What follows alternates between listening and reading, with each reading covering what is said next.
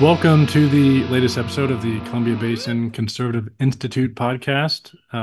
This is Ken, and notably absent is Josh, but he'll be here in probably a few minutes here, running a bit late. But boy, and I tell you what, now that I say that name, because I've never done the intro of the podcast, we're going to have to change that name of the podcast. That is a brutal one to start with. So for all the times I've let Josh do that, I'm sorry, Josh, and we'll work on a new name here, I think.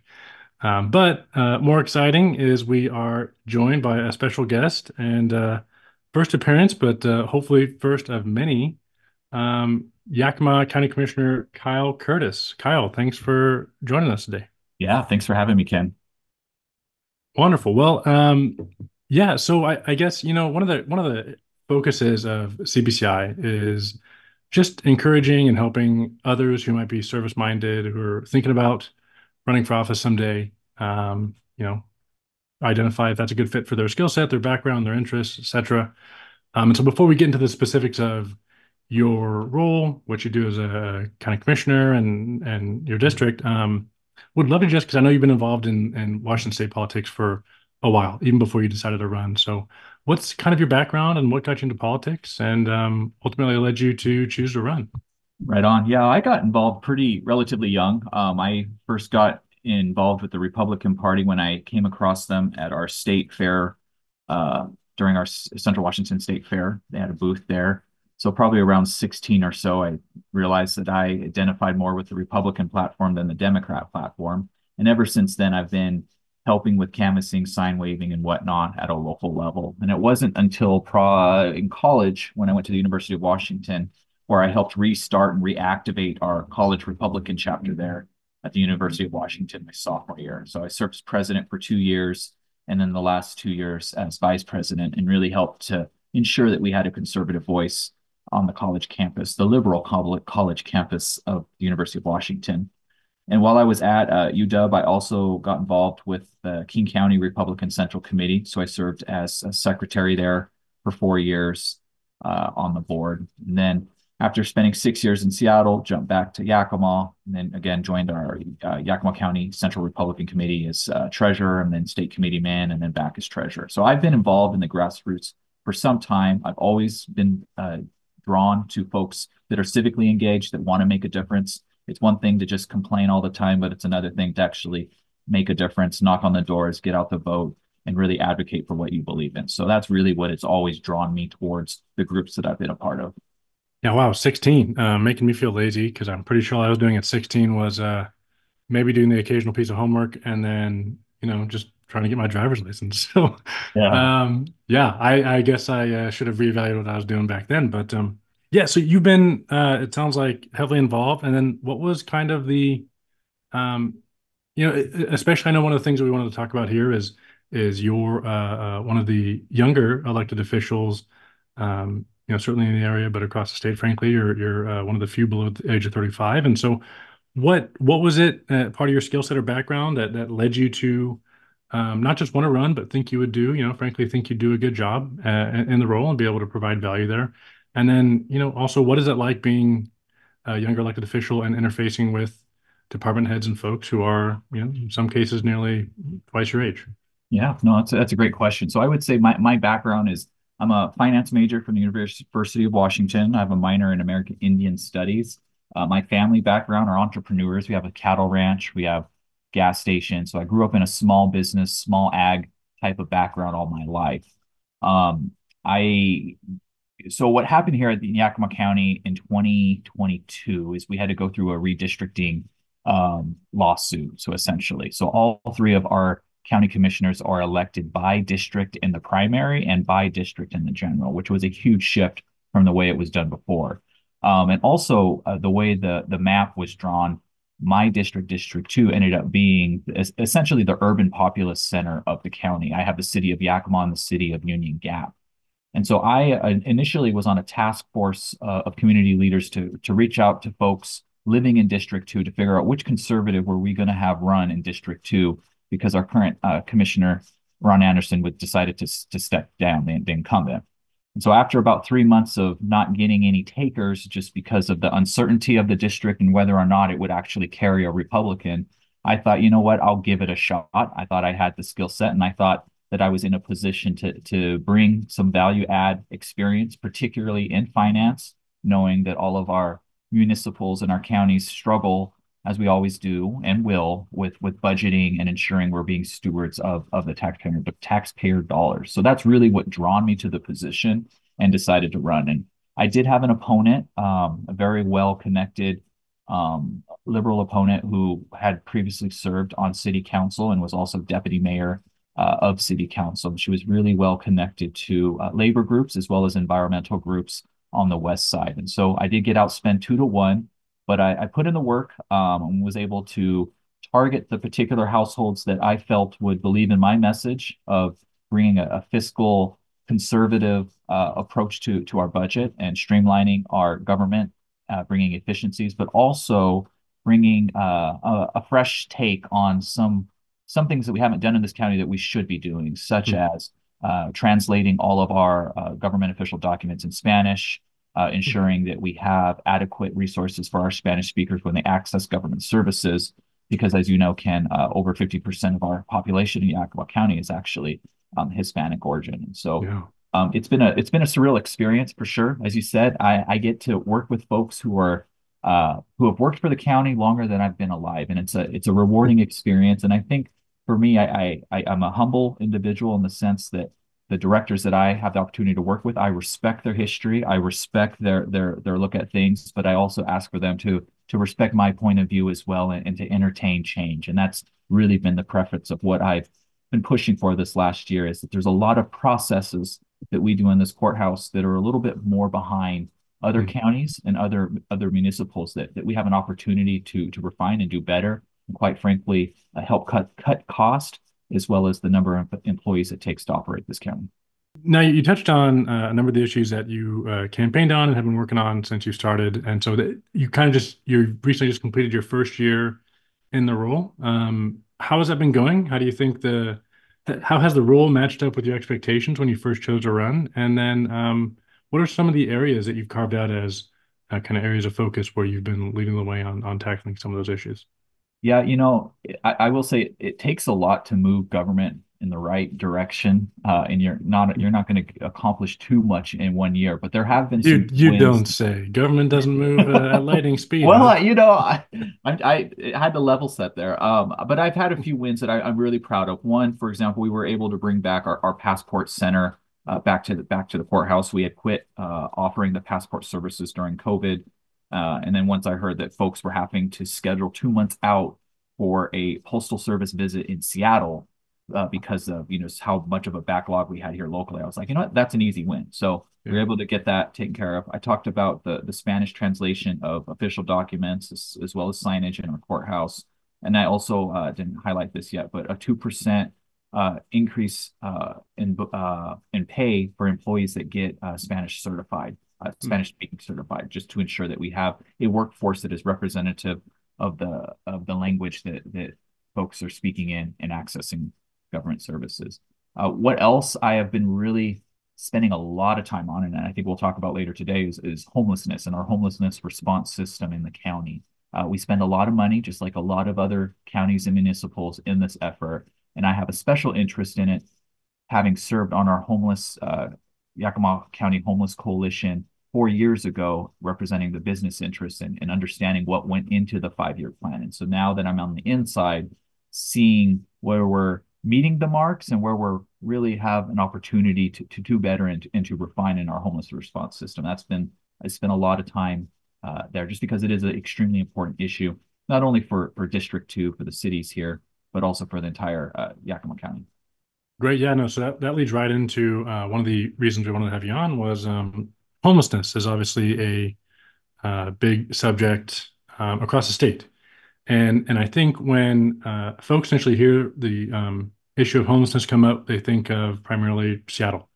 West Side, they might think of Spokane, or they've had some issues come up, more public-facing issues come up recently. But those of us in Eastern Washington, you know, we may see it every day as we drive around or look at ways to help different nonprofits in the area who are tackling the issue. But I'd say it doesn't necessarily spring to mind. You don't think of Yakima and in my case, Tri-Cities, but Would love to kind of get your take on homelessness in Yakima, and maybe if you could, especially because you lived there for a few years, contrast it to how it may be the same and how it may be different from what's experienced in Seattle, you know, obviously separate from just the raw numbers being different, I can imagine. But how do you see those two kind of, you know, what is it like in Yakima versus Seattle? And yeah, if you could just kind of set that out for us. Yeah, there's many ways we can kind of digest that. I would say the first thing for me that I've realized is that you got to think of homelessness as kind of like the tip of the iceberg, right?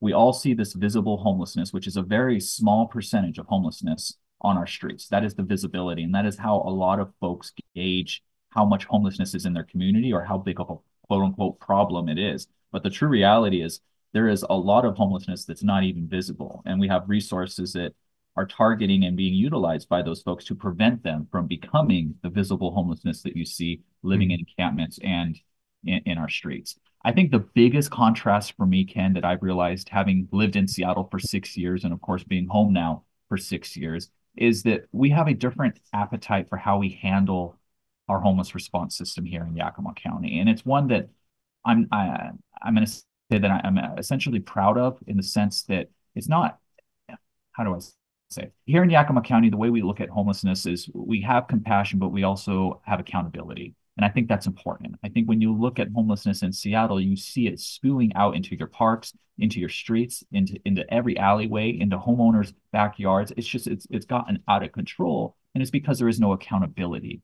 I think, you know, you can spend a lot of money and a lot of energy and a lot of effort trying to combat a very complex problem. Because, I mean, let's be real, chronic homelessness is very complex. But you also have to be willing to, as an elected official or leader, to stand behind changing behavior, to telling your population that it's not okay to sleep on the street. It's not okay to sleep under our ramps or in our parks. And that's been something that we have struggled with here in the county is because, you know, as you know, the state had some recent drug possession laws that really kind of turned the tide for us in the wrong direction here in Yakima County. When the drug possession laws were enacted, we saw an increase of probably about 15%, I think is what it was, for homelessness in our county because of that.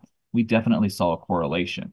And now that it's been repealed, we've started to see a little bit more cleaner and a little bit different type of homelessness that is needing resources and utilization. So for me, those are the biggest differences. I think that it's here in Yakima County, we have compassion, but we also have accountability. We're very much focused on measurable outcomes. We spend $2.7 million a year in our county towards homelessness, our homelessness response effort. And the way you can look at that 2.7 is half of it is essentially spent towards rental assistance and subsidies to help people prevent them from becoming homelessness in the first place. And the other half is spent into our shelters. But both of those sides of the equation are heavily looked at with desired outcomes. We look at performance measures and we try to target and fund programs that we see a positive return in. Well, I think you touched on something that I was going to allude to later is that, you know, I think oftentimes we confuse acceptance with compassion, and that's definitely not the case. And, you know, so you brought up how much Yakima is spending, and I was actually curious because, you know, to the contrast of Seattle and the state, I think folks can have money spent be a stand-in for progress made. And so you have stories like, you know, it's been well documented, Seattle spent over $1 billion in the last 10 or 11 years or so. Washington State recently had one of their initiatives, I think it was the right-of-way initiative, spent roughly $1 million per homeless individual who had been transitioned out of encampments. And it was, I think, just 126 of them total. So that, to me, seems like an abject failure. And so would you mind, and you kind of touched on this a bit, but how are you and how is Yakima measuring success, and how do you think we can either get out of or avoid the mindset that dollars spent equals progress made, or you know, greater investment is a successful endeavor? Yeah, no, you know, it's, and to caveat to that too, Ken, I would also add that, you know, when folks talk about homelessness, They think one homeless individual must equal one housing unit, right? That has been kind of what we're told. And what I've realized over this last year, that's not entirely true, that we have folks who are experiencing homelessness who just need some behavioral health assistance, who need some substance use treatment, who need some sort of help to get them off of their illness that they're in, and they have available unit of housing there. So it's not a one-to-one equation. For us, what we look at, or what I'm particularly interested in, and you can only do this if you have adequate data. Like, it all boils down to data, and it's taking us a long time in this county. It's taken us 3 years, frankly, to get our data in a good point where we can start saying, well, yeah, this particular program offered by this particular provider is having positive outcomes. It is having exits out of homelessness, and that is what we're looking for, because no one deserves to live forever in a shelter. That's just not humane. And no one, especially, doesn't deserve to live out in the elements. That is definitely not humane. So for us, it's about tying the resources, the correct resources, to the individual, and not just throwing money at something that it may not be needed. Well, so I have a lot of other questions, but first I want to welcome Josh to the show. So for those of you who are tired of hearing my voice, don't worry, there is a respite of that here coming soon. So Josh, welcome to the show. You had a pretty good question on some of the nonprofit partnerships, and I think that kind of blends well with where we've been. We just got to the money issue, and I think we transitioned out of that. So if you want to jump with those questions, Josh, I think those are great when you sent those over earlier. Yeah, I think that seems like a nice segue if you're talking about some of the financial aspects. And because one of the things that I think we as conservatives welcome is partnerships with nonprofits and non-governmental entities. And, you know, I read that Yakima County is partnering with a number, whether it's Triumph Treatment Services, Rod's House, Barth Clinic. So we liked seeing that that partnership. What would you say to that realm? Like, you know, I think there's probably just as many constituents that wonder why we're giving tax dollars to private organizations. How would you address that question? And then also, how do you make sure that those organizations that you partner with are accountable and they're using tax dollars appropriately? And what is the end goal in working with those organizations? Yeah, no, it's a great question. I think it's a fundamental question that you might get different responses from different electeds depending on their purview. So for us, and I'm proud to say my board, we're all in full support of this methodology, if you will say, is we never support a program 100% with government dollars at all. Like, the dollars that we throw into any program is expanding an existing program with the hopes that that existing program, with the expansion we're able to provide them, will become self-sustaining in the future. That is the end goal. Because we don't want to deploy dollars, and we don't want them to be forever tied up in some sort of service. So we're very particular on that. And I was sharing with Ken earlier, we're very particular on measurable outcomes. And so everything that you were just talking about with Barth and Rod's House and Comprehensive Health, that is us deploying our mental health sales tax dollars. Essentially, we bring in it'll be close to around $6 million a year in mental health sales tax dollars that we get to utilize. And so this first round, we put out quite a few dollars into all sorts of various programs that are very specific and tying into three really fundamental gaps, I guess, we have identified as a Board of County Commissioners. So we did a study on youth, a study on our jail system, and a study on the homeless response system. And in those reports, they're called intersecting systems mapping is what it's called. We've identified 9 different areas are gaps. And so when we went out to the public to ask them, how would you utilize these mental health sales tax dollars? We asked them to tie them back into the gaps that were already identified so that we can show at the end of this 2-year cycle that, yeah, we helped narrow the gap. So there's no more a gap, or, you know, this program didn't quite deliver as intended. Yeah. And I imagine you're partnering with organizations that have some sort of proven track record of success. So you can expand on that success as opposed to, as you mentioned, just fully funding a program and then hoping for the best. Yeah. And you know, it comes to a caveat too. I mean, more particular for example, our shelter providers who provide shelter in our county.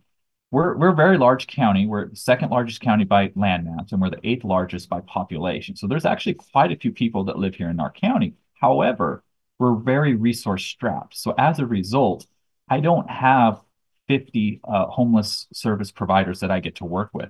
I have 12. And so very quickly, you realize that there's not a lot of capacity or opportunity for other providers to come up and fill the need in our community unless they're truly fully funded by a private backer or the government. And that is something that I've struggled with, because one of the issues we're having is our shelters that we have and the providers that operate them are all in the city of Yakima proper, right? But we have homelessness that is up and down our lower valley. And what happens is, since there's no shelter there, where do they go? They come up into the city.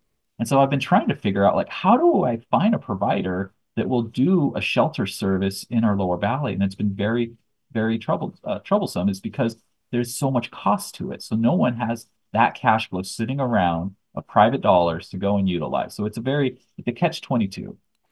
Yeah, and I know that quite a bit of the dollars that you have at your disposal are often coming from other sources, but what is your philosophy as far as partnering with faith-based organizations? I know that's been a battle, I'll say, from the national level all the way down to the local level about whether or not we should be partnering with faith-based organizations to provide services like this or even something completely different. But is that an approach that you have considered? Well, so we do partner with some faith-based organizations, but the caveat to that, I will say, is the harsh reality for us in Yakima County. Again, we have $2.7 million that we get to deploy. 73% of that comes directly from the state, our State Department of Commerce. And as you know, the state likes to throw in their own right. strings and rules attached to it. And so a lot of the times, the reality of the programs we're able to fund and operate and the rules and regulations in which they need to operate under stem from the Department of Commerce. So we are cognizant of that. So we've had to utilize some of our local dollars that don't necessarily have those types of strings attached to it for more specific initiatives that we wanted to focus on as commissioners. Yeah, you know, just because you brought up state funding, and earlier you said about some of the recent drug laws that had gone through had a direct correlation to, I think you said, 15% increase in homelessness, right? And so are there any bills that you're tracking out of the legislature this year that you're hoping to either make it through the process or hoping to see have a quick and painful death? I got like 8 pages of bills I could say.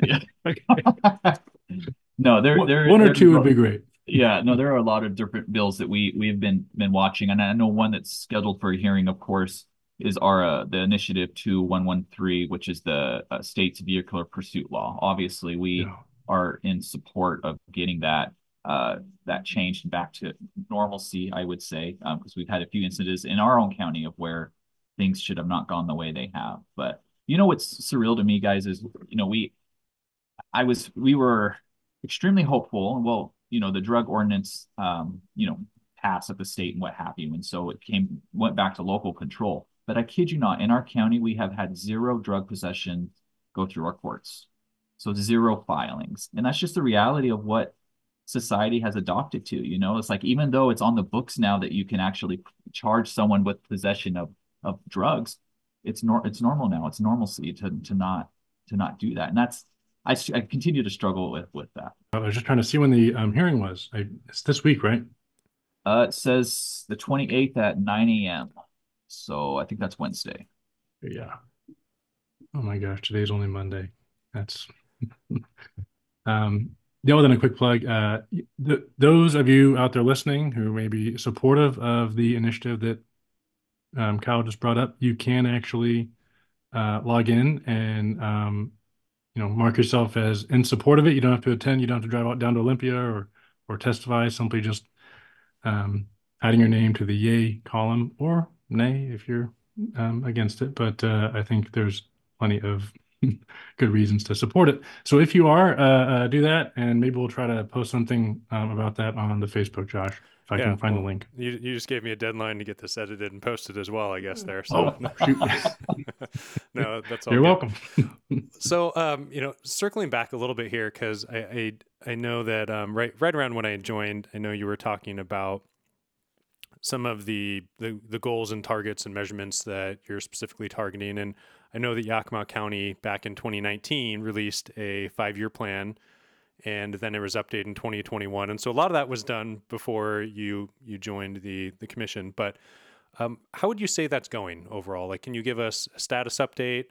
And based on where the original plan was from 2019, where would you say we are? Like, I'm not asking for a letter grade in Yakima or anything like that. I know it's an ongoing issue that evolves and changes, and funding sources and all sorts of dynamics. But overall, how would you say the plan is going? It's a fantastic question, because that 2019, the 2019 five-year plan to end homelessness, I actually had the opportunity to work on that plan as a appointee to the committee representing the business private sector. So it was a surreal experience. I would say we're not too far off, but we definitely could and are going to do better. I think the reality is that plan doesn't do a very good job of level setting with KPIs, key performance indicators of, by year 3, this is what we want to accomplish, and by year 5. And so you can't directly correlate. And I'm a numbers guy. I think at the end of the day, while numbers don't solve all the problems in the world, they can at least show some things that we may or may not have realized if we weren't looking at numbers. We're going to have to go through and redo our 5-year plan. All counties do. It's a requirement in order to get the state monies that I was talking about. And for us, that's 73% of our dollars. So it's very vital that we do that. And the state, of course, has different things they would like you to focus on. Of course, there will be an equity lens that we will have to throw into our 5-year plan that we didn't have in 2019. But nonetheless, I think the components will be the same. For me, I will continue to stress that in our homeless response system, we have to have good data. If you don't have good data, you can't measure how your dollars are being spent, and if they're being spent in a way that supports a positive outcome. The other thing I will say about our 5-year plan, it is very narrow in scope.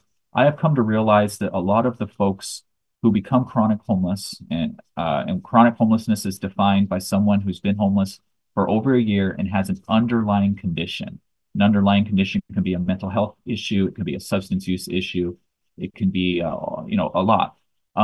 For us, that is the most alarming type of homelessness to have, because it's not just simply finding a housing unit that's available, getting them in there, getting them a job, and then they're off on their way. No, these are folks that require extensive amount of time and resources to get them back to, quote unquote, being a normalized citizen of society. And so we have a large percentage of chronic homelessness that our county unfortunately has.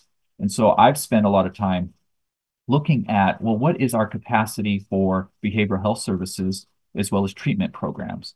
And what pathways are there for folks to exit, say, out of our county jail, who's homeless, into a direct rehab program to get them established? And so I guess my point being is, for our updated plan that we'll need to start working on next year in 2025, I very much plan to point out and have us identify additional pathways out of homelessness. We can't get out of the mindset that, one size fits all, because that's just not the reality.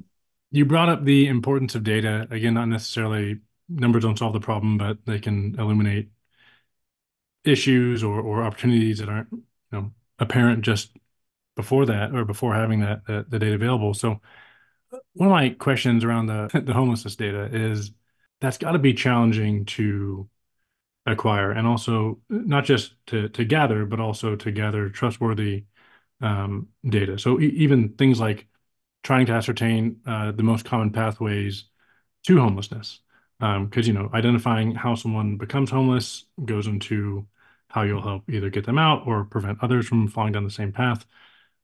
So can you speak a bit to the data that Yakima's collecting, and what are you finding to be some of are you running into those challenges, and how are you kind of, at some point, right, you get enough data, you can kind of sift through the unreliability of human responses, but to get to that place, you'd have to have just a ton of data points, which I don't know if you're getting, maybe you are, but if you could just speak to some of that, that'd be great. Yeah, no, we definitely are. And I guess a little bit of backstory. So in regards to who's provided the homelessness response system in our county, it's been kind of passed around a few times. So there was a different agency besides the county that was providing those services, right? So they were the ones that were managing the data. And so when you have organizations that pass things back and forth, data is going to be a little bit inconsistent when those transitions occur. So it's taken the county, it's taken us about 3 years to get it into a good place. So we're finally at a point where we have one data system that all of our service providers use. They all log it the same way, and they all have expectations, and the language is in their contracts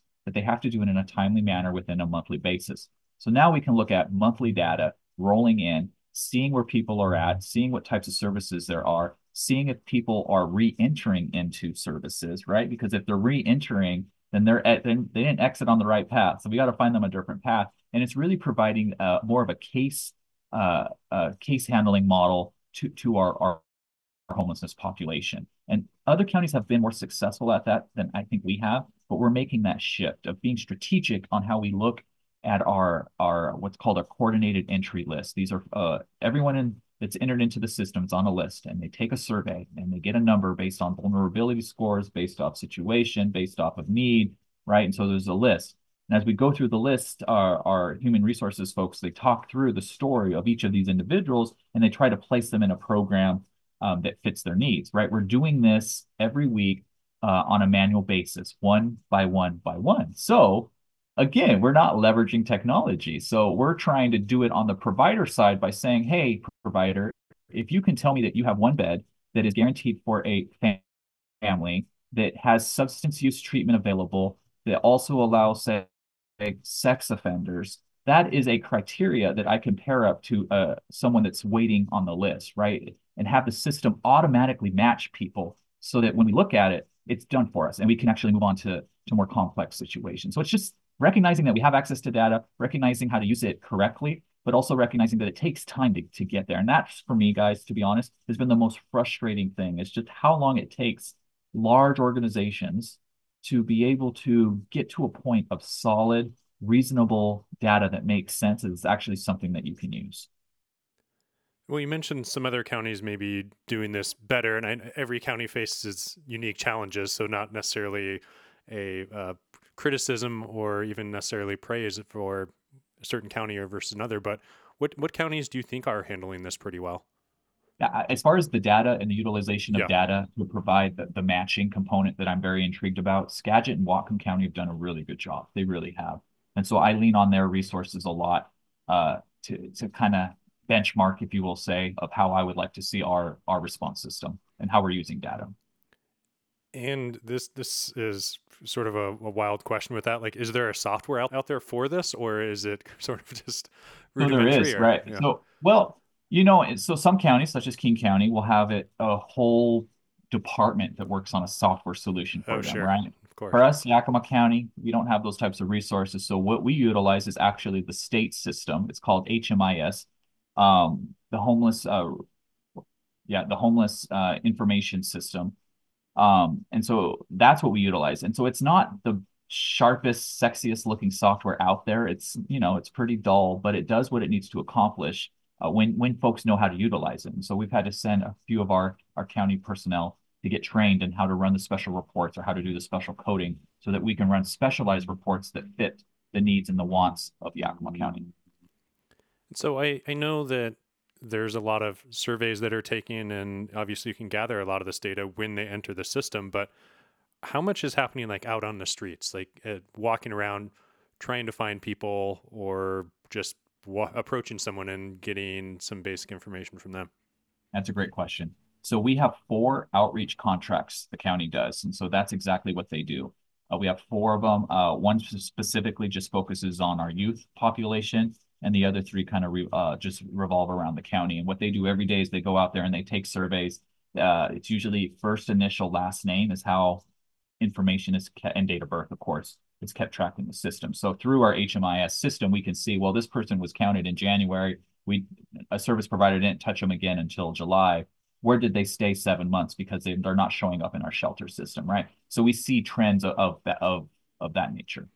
And I know from that 5-year plan, there was some level of unwillingness to participate and basically refused. I know the number wasn't huge. I want to say it was something like 6% that I saw, which actually seems surprisingly low. What do you think about as far as the reliability of that data? So maybe getting back a little bit to what Ken was asking, but when such a significant part of this problem is mental illness or drug use, do you find that it is reliable in general, or especially, I guess, when they keep entering the system, you learn more and more about these people, but how reliable is it? No, my eyes have been opened very, very widely on this issue of like, what is, when you, if you ask me, what is the count of homelessness in your county, I would have to pause and I would have to be, well, define what you mean by homeless, because the federal government defines it differently right. than the State Department of Commerce defines it versus the of how we handle it in Yakima County. But what the numbers you're reporting to, and I do think for us, when we look at numbers and homelessness, I think it's important to look at trends.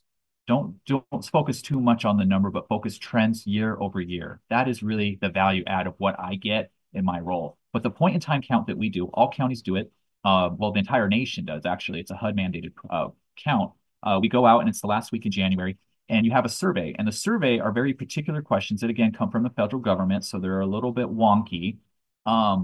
But to your point of folks actually can refuse to take the survey, or they can actually say that, no, they're not homeless when very much they're sleeping in an encampment and are homelessness, right? And so I had the opportunity to engage in this process this year to just see how these questions are asked and how you engage in the dialogue. And you literally have to answer on the survey exactly as that individual responds. Even though if you're a service provider and you know Johnny, and you know very well Johnny isn't telling you what he usually tells you, you have to record what Johnny tells you that day. And so that's why a lot of our service providers don't like the point in time count, because it just doesn't give us what they feel. And I agree, it doesn't give us the true count of how much homelessness is there. But for a policymaker, I think we lean into the PIT, the point in time count, on trend data from we can base it year after year after year. And again, for me, what is alarming and what I want to see lowered, not increase, is chronic homelessness. Chronic homelessness is the type of homelessness that costs the most dollars and the most resources, and it's the hardest to resolve. It doesn't happen overnight. Just real quick, just because you brought up the trend, and just to clarify, so is that trend of chronic homelessness going up? It is. So I haven't seen our 2024 count. They're supposed to release it in the middle of this month, but for 2023, yes, it did. It did go up. I don't have the numbers in front of me, but I think ours went up about 10%. And the year before that, I actually think it went up 30%, chronic homelessness. We're just curious, of the increasing trend, if you all are able to parse out this way, can you tell what percentage of those new homelessness or chronic homelessness individuals are, folks from the county who were previously not homeless, who have now, due to some sort of circumstance, mental illness, substance abuse, or just frankly, bad luck, that have become homeless, or how many of that number are perhaps folks from other counties moving to Yakima in some way? No, that is a great question, and our PIT data does that. But honestly, I don't even look at the PIT for that. I look at our HMIS data that's in our that is reported on a monthly basis, and on a typical month, it's less than 5% of our folks are outside county residents. It's really it is our local folks. And you might ask, well, why are you looking at it monthly? Well, we see what's going on, on our southern border, right? And so if I start to see a trend and we're starting to feel the crunch in our shelters, I know that is an alarming state for me. And I know that we can't handle that capacity, and that we're going to have to act quickly to mitigate anything of that nature. So, well, and again, better knowing the source can help you address the actual issue. Yep. I was just going to say what makes our PIT count here in Yakima County maybe a little bit different than other areas of the state is that we have a very unique partnership with the Yakama Nation. And so we actually ask an additional question on our surveys of what tribe that member, if they classify themselves as an American Indian, what tribe do they actually fall under, right? That is data that the nation has always wanted. And so we've worked very cordially with them on providing that to them. Well, you mentioned some of the sort of transient nature of this problem, and I know it's a glaring need specifically in the Tri-Cities, that we've lacked resources for mental health and treatment of addiction. So that is a big process that we're trying to build a facility here. Is there much, shipping, I'll say, for lack of a better term, of, hey, we've got someone here, can you take them? Or are you essentially at capacity with your own population in Yakima County? So here's the unique thing that you guys will probably find interesting as I did. So Yakima County on a per capita basis has more treatment beds than anywhere else in the state, right?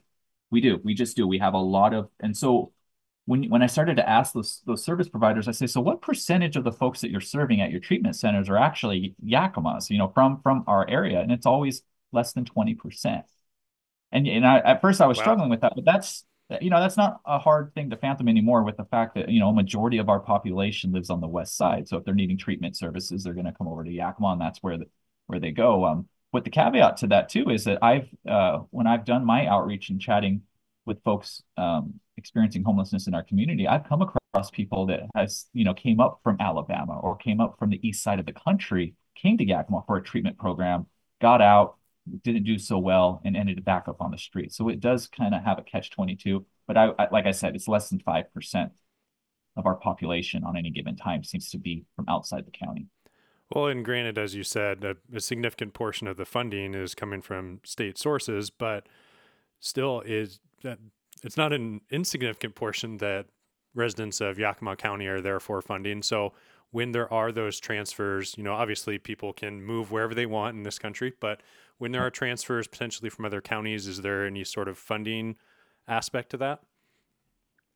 There is.